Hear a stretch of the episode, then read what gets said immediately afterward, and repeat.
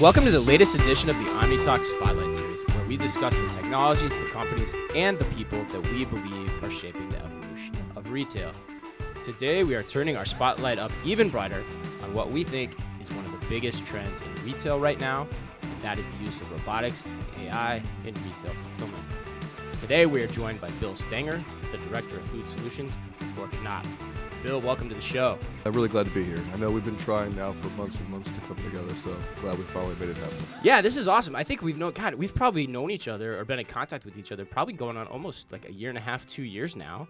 And the reason for that is you guys are the key partner in uh, what Takeoff Technology is doing around micro fulfillment.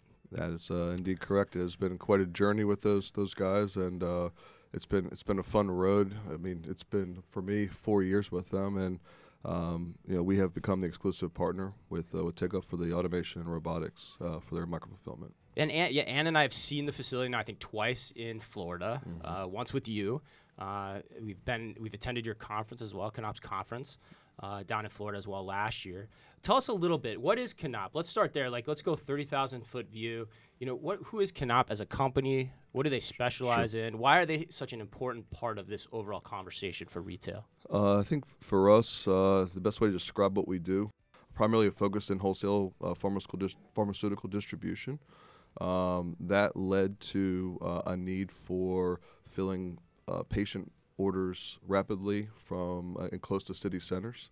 Uh, the problem in Europe, as we're all aware, is land is quite expensive, so it led to the development of our, our, our OSR shuttle uh, product, which is a order storage and retrieval robot, effectively, that went to, went to market about 18 years ago. Okay. Um, so the evolution was we needed to have a product to serve patients uh, rapidly with with their scripts.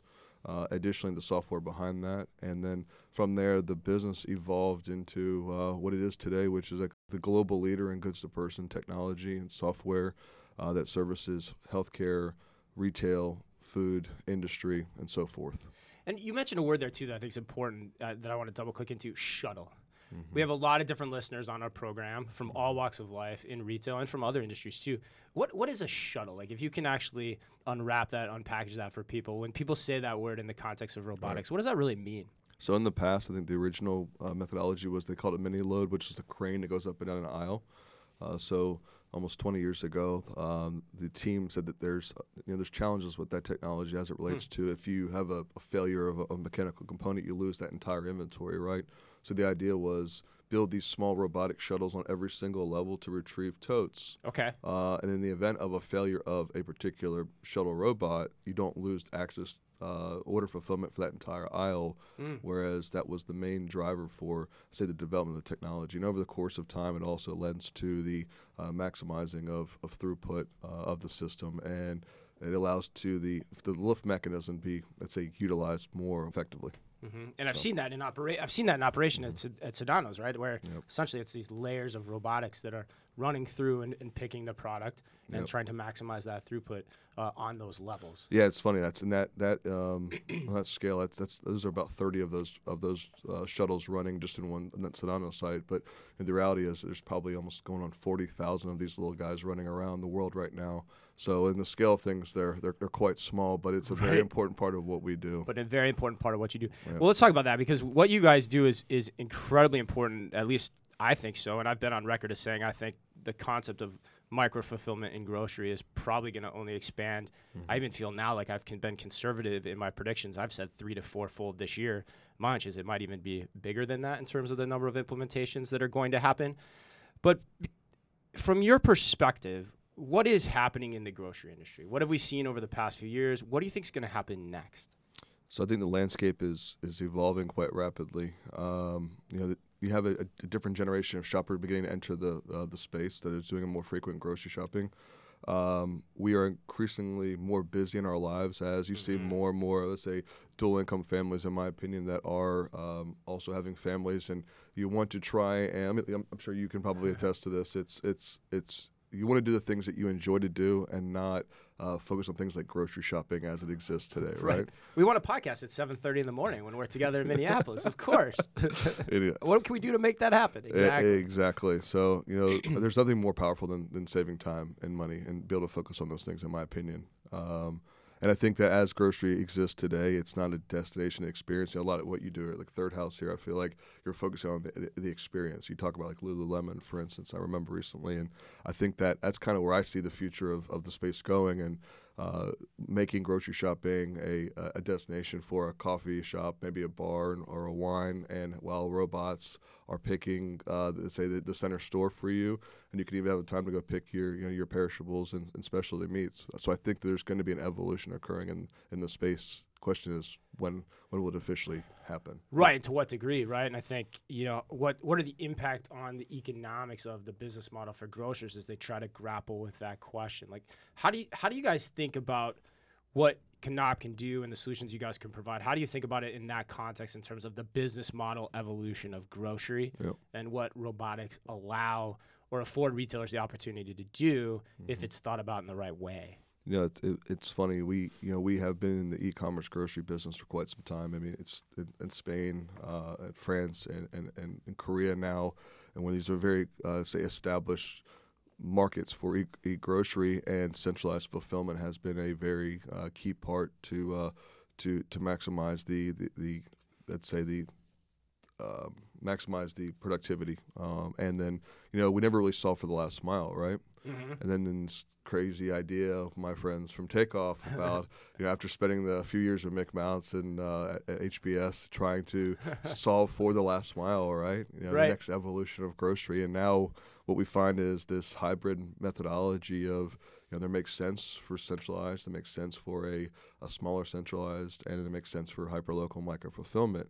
Um, but I can tell you, it was a journey to get people to buy into it uh, from from our organization and, and other companies I know because you're taking away what we do, right? We we do big, complex, expensive warehouse mm-hmm. automation, and now we're mm-hmm. saying let's go build a bunch of small ones and right. hope that these guys are right. Right. Break that out for the audience too, because I think what you said there is incredibly important. And, and you'll read the stories in the media about like, okay, there's this new implementation here, there's this new implementation there, but there are diff- definitely different schools of thought about how the evolution of grocery can transpire, um, yeah. whether it's hyper local, whether it's centralized. Break it down for us. What are the options, and what are the different kinds of puts and takes with those as people are trying to look at them? You know, I think um, it's if I had a crystal ball, it would be wonderful. But I think what now what I've seen in even the last year, right. um, it's been such a, uh, a, an amazing experience to be part of this, to be, to be the center of it. But so what I think is happening right now is you're seeing um, retailers responding to the Amazon Whole Foods um, coming together mm. uh, for f- fear purposes. Uh, however, that you know, I don't think retailers really know what the adoption rate will look like in the U.S. for e-grocery. I think you know, uh, I'd say conservatively, you could say it's three and a half percent. Some will say it's closer to five. Right. You know, I'm you know, I'm leaning probably closer to like four to four and a half percent adoption, right. which is still very much trailing behind what we're seeing in, in, Europe and Asia, right? Still small, yeah. It's definitely not commonplace, I think, in, in everyone's so life. I th- so point. I think it's really hard for retailers to say, I'm going to completely revamp my supply chain and focus on one technology or one type of solution, one specific way. Correct, correct. And so I think that.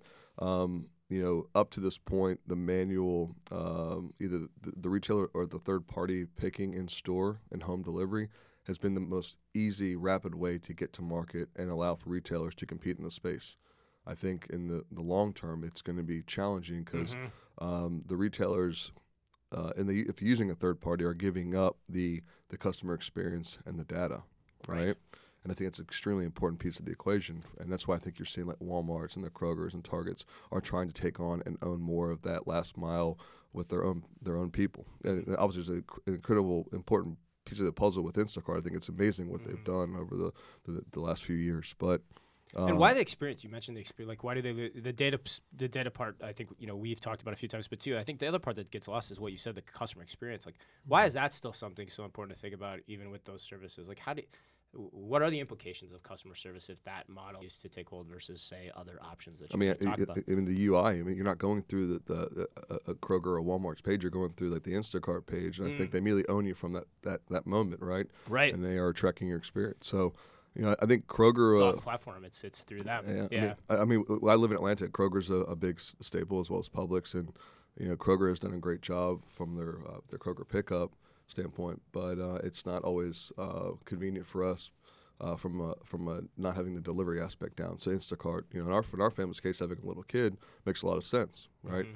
And then as the let's say the micro fulfillment conversation has you know is kind of picking up, gaining steam. I think that um, it's gonna it's gonna further evolve. But you know, back to your earlier question, I think what is the what is what's driving what's happening, I, and I think you will see a clear multi uh, tier approach Okay. depending upon uh, how established the e-grocery business is in that particular p- market Market. um, y- the geography, um, obviously the demographic, and I believe what will happen is um, automating on a store level will start to make a lot of sense once the, the financials are absolutely proven out. I think that that's that's well on its way in the next 12 months. I think there's going to be a major headway. Um, you know, it's no secret that, that, that Takeoff has been quite successful in uh, building some very strategic partnerships with, you know, uh, Sedano's initially, uh, Ahold Delhaize, Wakefern, uh, Albertsons, Loblaws. Uh, you saw Woolworths. You saw the recent announcement this week on Carrefour. and- Yes. which is which is a big deal. That's a big deal. Yep. I mean, so you're seeing they're seeing movement. People are seeing the value, and I think that the financials are starting to are starting to, to show uh, what takeoff has been promising. Mm-hmm. And even even if the financials aren't even as good as what they originally thought, it's still better than than losing money and making more money than a traditional you know grocery transaction. right through the other options and i think and, and i think for those two just to to to put a pin on exactly kind of what the concept of micro fulfillment is essentially you know the way i think of it is it's you know hey let's co-locate a warehouse style automated facility on site or as close as possible to a retailer in general in principle uh, the idea is that with e-grocery coming like you say uh, you don't need as much space in the store devote some of that space to capabilities and processes that you know are tried and true in terms of how picking and packing can get done. And then, oh, by the way, you're closer to the customer from a last mile delivery perspective. And so, certain markets, like you've said, like you've used examples in Europe, certain markets lend themselves to that style of thing. What are some What are some of those characteristics of the markets here in the U.S. Uh, from a retail standpoint that are ideal for that type of thought process uh, for retailers to start deploying? I think um, the the hub and spoke methodology, which is what we we, we believe in. Um, you don't need to build a automated store in every single store that you can support. You know, typically, a, a traditional MFC is able to process about 30 million a year in uh, in actual orders, right? Right. Um, and that typically, you know, I'd say on average, can probably sustain about four to five stores per per uh, per MFC or hyperlocal fulfillment model. Um, but again, as the as the business grows, um, that it, there, there's a there's a financial piece that may make more sense to do maybe a uh, I'm calling it like an urban CFC, Mhm, which would okay. be like uh, say let's say that the MFC does 500 orders. An urban uh, MFC, or urban CFC, is going to do uh, say 5,000 orders, and then you have the CFC. Um, I'm on the CFC. I'm a firm believer that there's a lot of uh, available existing distribution network uh, for retailers today. That's been really well thought out Right. um, and about the placement of those facilities. And you know, some of the advancements that we're seeing in the technology space could lend to now this this omni flexible um, central fulfillment that allows you to do store replenishment and e-commerce fulfillment out of a centralized warehouse, getting the maximum productivity. Uh, yes, there's a last mile challenge there, but again, it really comes down to what the, the business is demanding, right? From my perspective, but I, I clearly see that this is these are the three methodologies that will kind of build the future supply chain for for, for grocery.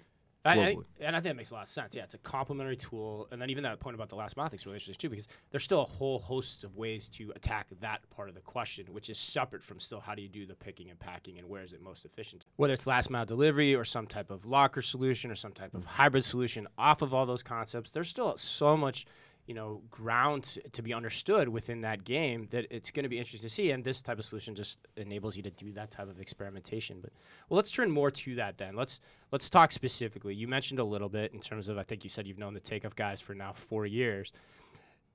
Tell us as much as you can about that. Like how did that all come about?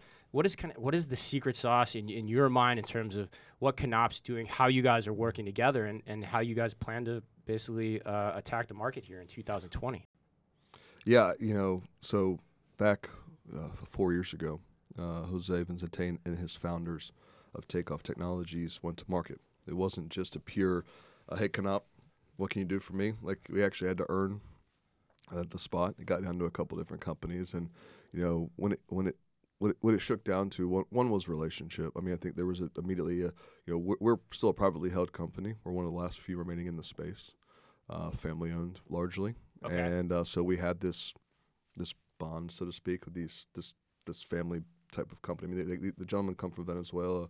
Uh, they all know each other. It's it's about family. It's about the bond, right? Well, and you were telling me before, like this started as like hallway conversations while these like Jose was in business school with yeah. with. I think who, so. who Max Max Pedro and, okay. I, and I think and I believe Mick Mountz was in was in their HBS okay. class as okay. well. Um, I can't 100 percent. And who's he again? He's uh, he was the founder of Kiva that sold to Amazon for I think it was like 780 million dollars for the yeah. Kiva. Yeah, he did Night He did go. That was that was pretty good. yeah, pretty, and so they were just hanging out. Like, yeah, so they're like, okay, look, we know that like the last evolution in grocery occurred like with Piggly Wiggly 100 years yeah, ago. they when, love talking about that. When you make the, the, you make the consumer do the shopping in their home delivery. Yeah, well, great idea. right, ahead of its time, right? right? they're they're warehouse pickers basically. Yep. Yep. But th- but they knew like you know with this the, this digitalization of how consumers are shopping that something had to change. Right. And so this this journey began began well before even you know Amazon entered the space with the Whole Food uh, acquisition, and so they're evaluating these technologies. There's you know in, in my opinion there, there's about four or five different types of, of, of focal points from fulfillment. You have mobile robotics like AGV, AMRs. Okay. Um, mini load, old the cranes that we saw in the past. I was mentioning earlier about you know Yep. the, the cranes and some of the limitations that we we saw uh, when we were developing the shuttle. Uh, the hives, uh, which you're seeing some people now that are jumping on with some other technologies that are uh, in the space today. uh, These these quote unquote hive technologies, right? Uh, very very interesting concepts. How do those work? Uh, so there's two different trains of thought. One is the hive. There's these bots are running on top of um, racking or Okay. inside the racking. Mhm. Um, I mean, you've seen the the Kroger Ocado uh, The Ocado relationship, videos? so it's Mhm. s- similar to that. There's a couple other companies as well that are startup that are that are trying to uh, enter the space. I think that. Um, in the automation world, if, if you're not part of this this conversation, then uh, you're, you're going to have a, a, a challenge because this is, I think, this again is a big part of the future supply chain, and even beyond grocery. Yeah. Um, so, but anyway, I think you know they, they evaluated the pros and cons, and what, what it came down to was the ability to go to market rapidly, the reputation, um, the working relationship between the two companies, and they were very good salespeople, and they were able to, let's say, get exclusive rights to the technology for for North America. Oh, okay. Um, so we uh, we have now been exclusive with them for uh, just almost I guess two years now officially, and uh, the relationship's been been wonderful, uh, mutually beneficial.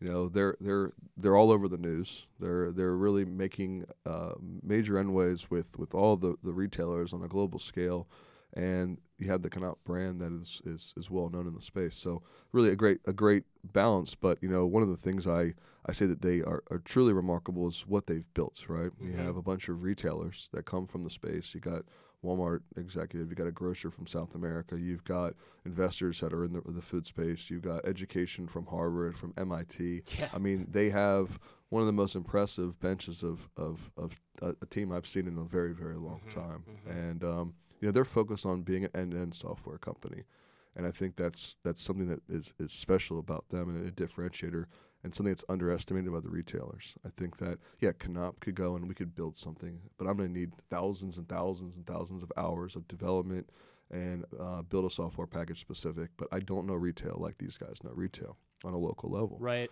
So you let Takeoff do what they do really well, which is the end-to-end software that interfaces with the retailer and, and our technology. You let the retailer do what they do, and that's the customer experience.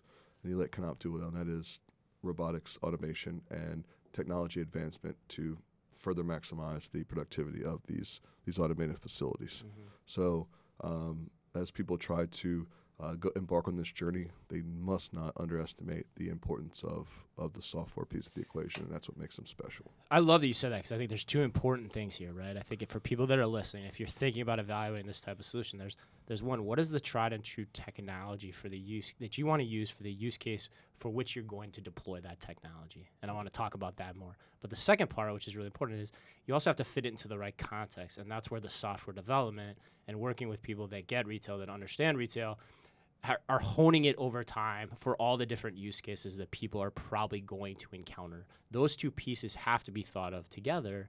Otherwise, you're trying to bolt something in, and that's not going to work. So, Right. I want I do want to hit back on that though. So then, from the standpoint of Knapp and what your technology does within that construct, why were you guys the right partner for Takeoff and mm-hmm. what they're trying to do? What is what is the special sauce that you bring to the equation as you're trying to figure out how do we fit hyperlocal fulfillment centers into five to ten thousand square feet of retail space throughout the U.S. or even the world? It, it, it was really funny. I can't tell you how many trips we took to Europe and Asia together.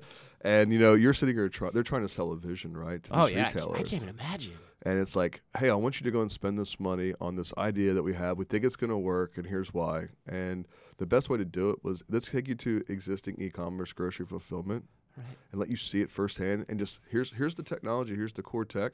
Now just scale it down. Yeah, right. Right? Shrink it. Yeah. No, totally. So like we were, I mean, I, mean, Jose and I, we traveled to Spain, to, to France, to, to Korea together with different retailers, Yeah. trying to sell this It's vision. like take this sailboat and put it in a glass bottle, right? Like that. I mean, that, it, it's impressive. But, but I think that, wa- that was a huge part, and I Yeah. think that was something that Knapp was willing to, let's say, share that experience with, with them and help them share the, the, the create the vision, uh, and let let retailer executives put their hands on the technology, Mm-hmm. and that was a huge piece that uh, really forged our relationship forward, in my opinion. And from a scale perspective, give to, for night because there's a lot of startups out there in this space, you know, and there's a lot of even companies that are new but still on the startup side of things. Um, but you guys, like you said, you've been around for a long time. How do you think about that as an advantage for you in terms of just the amount of R and D that you guys spend, mm-hmm. how much resources you put towards product development, and trying to work out the kinks, both in terms of how the product evolves, but then also I think another key part of this is, you know, how do you service the product every single day as it's out in market? Yeah, yeah so you know we've talked offline, you know that our, our investments into research and development are, are quite substantial. You know, we're over a billion dollar company, and about seven percent of our uh, of our spend each year is in R and D and product development, not Wow. not project development, right? Right. and so it allows us to focus on advancements. And you know, we we've we've pursued so many different types of concepts and ideas from technology perspective, and we've bought companies that uh, we thought kind of were at, the forefront. We you know, we're, we're very good at buying pieces, uh, companies that uh, complement our our current portfolio. Uh, don't transform our company. It's it's it's bits and bytes, so to speak. And you know, we've spent, geez, like I said, the, the, even though the OSR shuttle, for instance, has been running for 18 years, Mm-hmm. you know, we're in like I guess probably the fourth iteration, and the latest one now was the OSR Evo, uh, which now Okay. allows us to be even more flexible and scalable, and that helps with micro fulfillment. But it's even more uh, valuable for this the centralized fulfillment methodology, as you have this. Uh, business that can either expand and contract from a digital or from a replenishment perspective so um, you know you have uh, investments in software uh, interface. You have investments in the, the AMR, the mobile robotics, and you know f- that's not something that would be possible for Takeoff to do on their own and with their own in-house technology, right? And that's something that you know Jose has been very adamant about. Yeah, I could go and try and build my own stuff, but it would be very expensive and very timely. Why would I not capitalize on the on my partnership with with Knapp? Um, you know, we're we're live now uh, with the f- first five sites are up and running. The Right. next two are coming in like the next month. Right. Um, with the next like I guess twenty are uh, coming the next year. Oh my um, gosh. Okay. yeah, good. so- okay, my prediction wasn't too crazy. Then. Yeah. All right. Good. But it's it's but it's exponential. Like it's Yeah. it- it's it's a little bit crazy. And I mean, we're at a point now where we're at a build, a build to stock strategy. Right. I have a warehouse in Atlanta where I'm housing micro fulfillment centers just because things happen, and that's another you know a key point. It's like uh, the retailers need to underestimate. They don't underestimate um, what it takes to build a automated warehouse in the back of a retail store. right.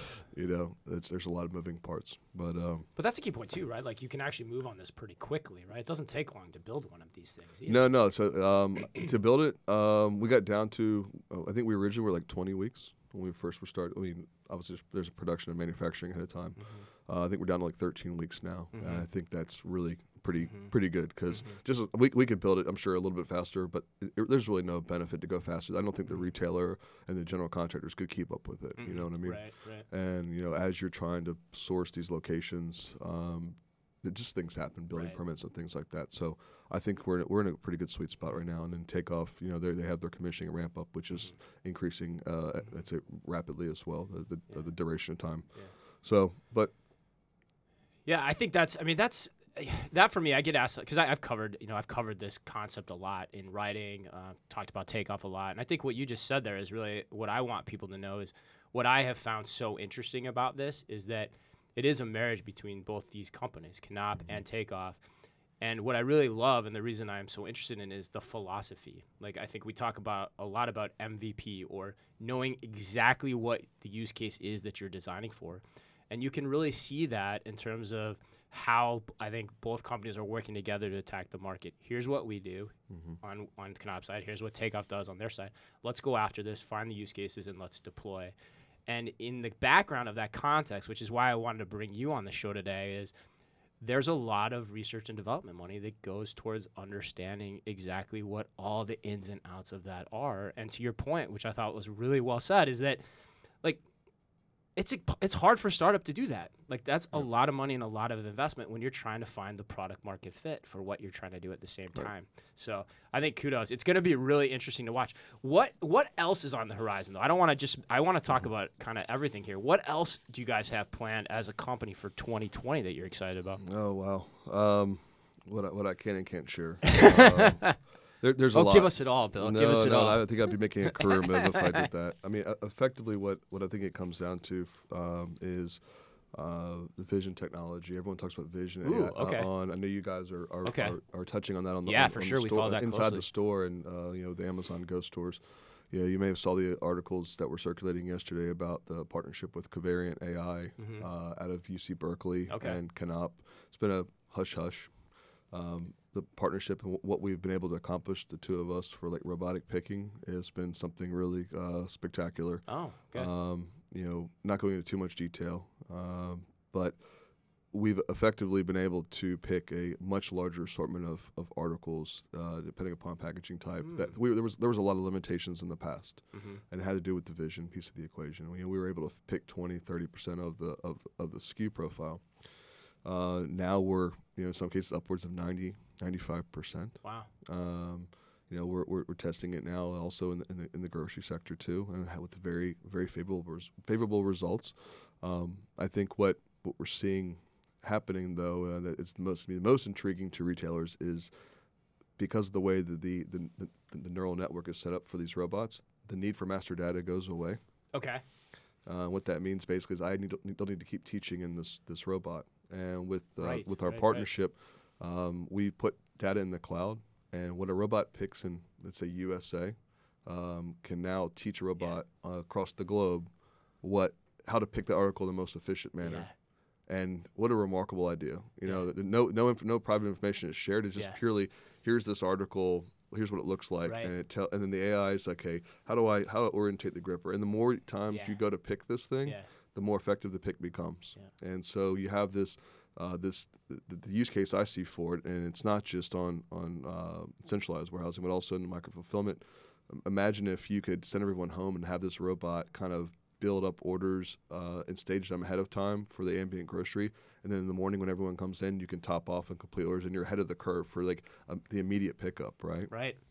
And I think that you know it's it's it's going to be the collaborative uh, effort between the the current team that's on site and, and this robot picking up the pieces and increasing productivity hours. I love that. That was actually what y- you and I were talking before we started about just my trip to Israel recently. That was actually my biggest takeaway from my trip to Israel too, is this, how this works. Like the more you do it, the more you learn. And so, one, you've got to go experiment with this stuff, and two, from a competitive standpoint, you have to realize like if someone's out there experimenting with with any of these types of things that we've been talking about on the show or here today, like you're actually kind of behind the ball a little bit because the systems are learning. They're Yes. getting smarter, they're better. And the more they're deployed, the smarter they get. And so you're just further and further behind. But uh, yeah, that's fun. That's like actually one of my favorite things to just get my mind going. Yeah, that's like, I mean, and, and it's the, the whole everyone uses the, the, the AI. It's it gets thrown, Right. ar- it gets thrown around Yeah. too much, and it's you know it's it's one of those things I was telling you earlier about how much we invest in the software piece of the equation, and you know even now seeing the application for like the shuttle technology and the, the learning behind like slotting of articles Right. and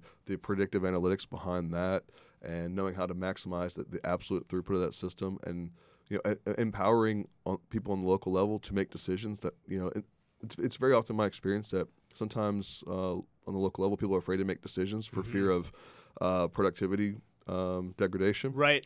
and having this AI that's behind us um, allows us to make informed decisions and create Yeah. confidence in, in moving the business forward. So uh, I think that's that's definitely uh, the other thing that will is AI is touching for us right now Yeah. as well. Yeah, the visualization that the human brain allows being brought into processes and automation and things like that. Yeah, it's fascinating.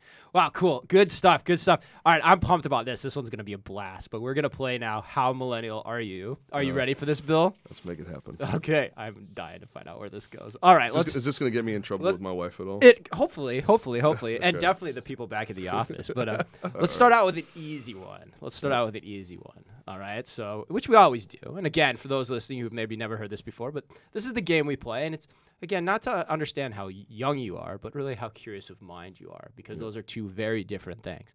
So let's ask you this first: When the option is available, let's say you're pulling up to a grocery store. Are you pulling out a credit card or are you some are you using some type of mobile payment like an Apple Pay, Samsung Pay? I'd say um, in the last 12 months, I'm seeing um, 80% credit. 80 percent credit, really? 20% mobile. And and here's what it You're is. just talking about AI and computer vision. Hear, me and out. Here's what I- Automation. in, in Europe, it's in, in Europe when I travel Yeah. over there, much easier, right? I have is, my actually. I have my Apple Wallet and I just do my card in and Yeah. I can go and, and get get a taxi cab, yeah. right? Yeah. Um, I don't think in the U.S. market we do a good job of projecting saying, look, we can take mobile payment. I Right. Think, like you have to like look closely. Does Yeah, you're always like, do you take Apple Pay? Yeah. Yep. No, so yeah. so we're programmed. I never Yeah. understood why America lagged behind, you know, in this particular regard. But yeah, so I, I'm seeing definitely an uptick with the apps and the and the, the, the wallet, so to speak. Okay. But yeah, I, got- I got a long way so to you're go. prepping. You're prepping. You're getting I'm ready. getting yeah, right, right, right, right. You're hedging. You're Ask hedging. me, ask me next year. Am. You're yeah, right. We'll see where it goes. Yep. Uh, I'm curious about that for everybody, actually. Um, all right, question two: How many times in the last, let's say, week, have you ordered food, beverage, coffee from a mobile app? Ooh. Um, I think on average twice a week now, Twice a week. Okay. and it's usually Which to, f- to feed my uh, my desire of consuming Chick Fil A. Chick Fil A, right? Because you're out of Atlanta, right? Right. Okay, Chick Fil A. I, I actually just went on record this year and said Chick Fil A has the best app, mobile app in the business. Would you? So do you agree with I, that? I I love the user experience. It's Well- great. I mean, they were able to immediately get me to load the load my app with twenty five dollars, and immediately getting a notification of a of a, of a of a benefit I'm getting, like it was like a Chick Fil A sandwich or something. And I'm thinking like, you know what? I want to go to Chick Fil A because I just want to scan my app now. Right. Like I, Right. I, find myself that, and like, Yeah. and my, my, my, my kids love it. Are you and, uh, ordering ahead too? Like, uh, are you I have the at the mall. I have. You have, Yes, okay. which uh, I think is extremely great, uh, especially on Saturday. Yeah. You know, in downtown Atlanta, it gets Right. a little bit hectic at the, at the Chick Fil A stand, right, like every other mall. But Yeah. But anyhow, yes, I'm I, I'm a big fan of it. I think my wife likes the Starbucks one, but I haven't really jumped on that bandwagon. You yet. brought up so too. I've never thought about, it, like, what is the actual amount people generally preload onto their cards? So Yeah. that's funny that you said twenty five. I'm a twenty five dollar guy too, whether Yeah. it's Starbucks or whatever. If I'm going to do it, like that's why. I'm, I'm curious what people do. I've never asked people that, but yeah, I think that thing's great. The loyalty points are pretty. Yeah. The way the loyalty program works too is pretty awesome. All right, if you could only use, get you out of here on this. If you could only use one, I don't know where this is going to go with you. If you could only use one social app, what would it be and why? So I use two, but I'm t- trying. Okay. To think, I'm trying to think here. Like, in the morning, what is my what is my routine, and what do I check first? I honestly just think because I use LinkedIn so frequently, and I'm connected, um, com- communicating on like globally on on you know co- For sure. food grocery concepts. That I find myself going to LinkedIn, Is that the first one when you wake up? but I'm immediately like tr- trilling with with Facebook. I Okay. am. I got my, my my stepdaughter. She loves TikTok and stuff, and I'm hearing the TikTok's the next the next thing, right? Yep. And I, I just can't get behind of me singing and dancing on TikTok. So No, the world doesn't need that. no, the world doesn't need that. Yeah, but you, you well, you've got young kids too, like Facebook. So like Facebook Yep. for you. Yeah, that's those are my two big ones. Like from a routine perspective, And especially having family scattered across the country, like it's the best way for us to share kind of what's going on in our in our life, right? yeah, especially. I really hate when people on like on the, the business like LinkedIn sharing like personal content and, and, and opinions about politi- politics. That's the one thing that just eats away at me though. That actually needs to stop. Yeah, like I think that's actually we've talked about that a few times on the program where that seems like that part's getting a little bit worse. But but yeah, I mean, I think gosh, you and I, because for those listening, I, we recorded this today at like seven fifteen is when we started, and I think you and I were on LinkedIn talking to each other about five thirty this morning Yeah, yeah. or, or whatever it was on on email or LinkedIn. That's but the yeah. beautiful thing about working for a you know, European company. They're six hours ahead, so uh, uh, the emails are already starting to roll in. You're up in an engineering company too. You're Yeah. up and you're on time, so Yeah. that's fantastic. All right, man. Well, hey, I thought this was a really, really fun and interesting discussion. Tried to unpack as many layers to it as we possibly could because I think there are a lot of angles to think about this, and there's just so much activity in this space. If people want to learn more about Knapp, they want to get in touch with you. We always ask, like, what's the best way for people to do that? Yeah, so you can you can always uh, do research and connect uh, connect with me through knapp.com, k n a p p.com, or you can send me a, a, a, an email at uh, William period Stenger S T E N G E R uh, at knapp.com. And uh, if you're going to be down in Atlanta in March for Modex, we're going to be there. Um, I'll be there for the first few days of the show, so love to, to talk to you if you uh, got any questions and want to pick my brain. Awesome, awesome. Well, hey man, it's been awesome. And for those listening too, we actually have we have a video of this too because you're in studio, you're here in Minneapolis, so we're doing this live, and it's been an absolute blast. Thanks for sitting down with us. Again, it's Bill Stenger, Director of Food Solutions for Knapp. For everyone out there, to all our loyal listeners, as always,